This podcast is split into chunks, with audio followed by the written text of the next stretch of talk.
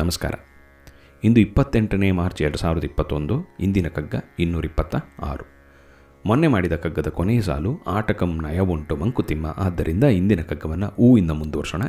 ಯಾಕಂದರೆ ಇದ್ದಂಥ ಒಂದೇ ಟ ಇಂದ ಬರುವಂಥ ಕಗ್ಗವನ್ನು ಈಗಾಗಲೇ ಮಾಡಿದ್ದೀವಿ. 226.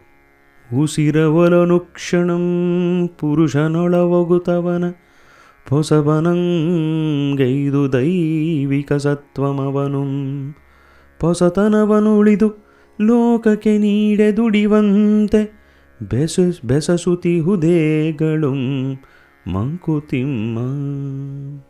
ಉಸಿರವಲನು ಕ್ಷಣಂ ಪುರುಷನೊಳವಗುತವನ ಪೊಸಬನಂಗೈದು ದೈವಿಕ ಸತ್ವಮವನು ಪೊಸತನವನುಳಿದು ಲೋಕಕ್ಕೆ ನೀಡೆದುಡಿವಂತೆ ಬೆಸಸುತಿಹುದೇಗಳು ಮಂಕುತಿಮ್ಮ.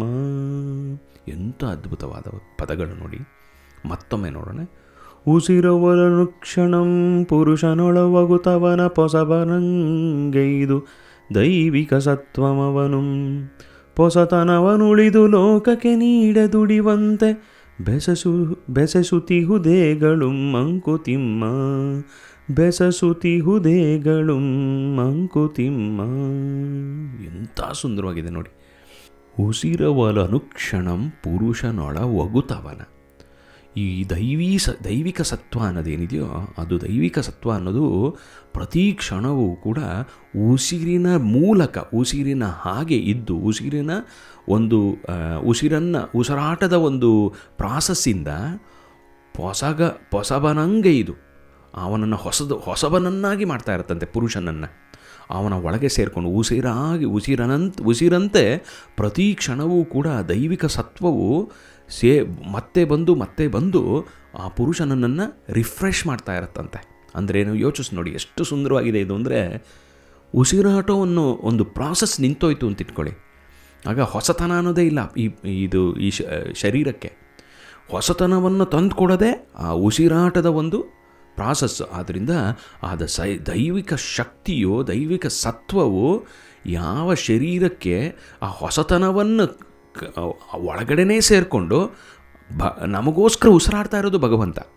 ನಾವು ಉಸಿರಾಡ್ತಾ ಇದ್ದೀವಿ, ನಾನು ಕೆಲಸ ಮಾಡ್ತಾಯಿದ್ದೀನಿ, ನಾನು ಅಂದ್ಕೊಂಡಿದ್ದೀನಿ, ಆದರೆ ಪ್ರತಿ ಕ್ಷಣವೂ ಕೂಡ ಇನ್ವಾಲಂಟಿಯರಾಗಿ ನಮಗೋಸ್ಕರ ಉಸಿರಾಡ್ತಾ ಇರೋದು ಭಗವಂತ. ಅದರಿಂದ ಪ್ರತಿ ಕ್ಷಣವೂ ಕೂಡ ಉಸಿರಾಟದ ಮೂಲಕ ನಮ್ಮ ಶರೀರಕ್ಕೆ ಹೊಸತನವನ್ನು ಹೇಗೆ ಭಗವಂತ ತಂದುಕೊಡ್ತಾನೋ ಅದೇ ಥರ, ಅದೇ ದೈವಿ ಸತ್ವ ಈ ಪುರುಷನಿಗೆ ಹೇಳ್ತಾ ಇದೆಯಂತೆ.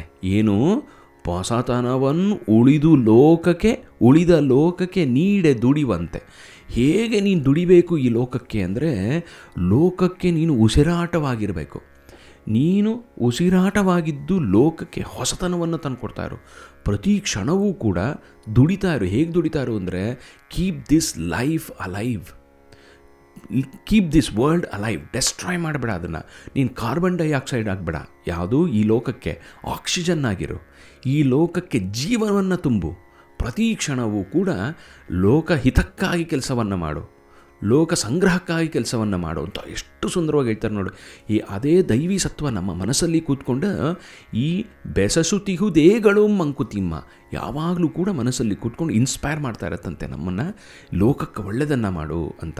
ಆದ್ದರಿಂದ ಎಷ್ಟು ಸುಂದರವಾಗಿ ಕಂಪೇರ್ ಮಾಡ್ತಾರೆ ನೋಡಿ.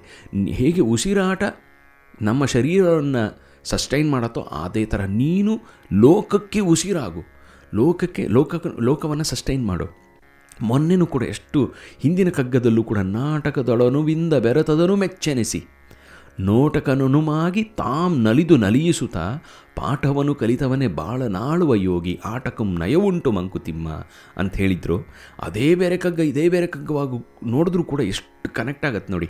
ಅದರಿಂದ ಎಷ್ಟು ಡೀಪಾದ ಅರ್ಥವನ್ನು 4 ಸಾಲುಗಳಲ್ಲಿ ಕೊಡ್ತಾರೆ ಡಿ.ವಿ.ಜಿ. ಅವರು. ಮತ್ತೊಮ್ಮೆ ನೋಡೋಣ ಬನ್ನಿ.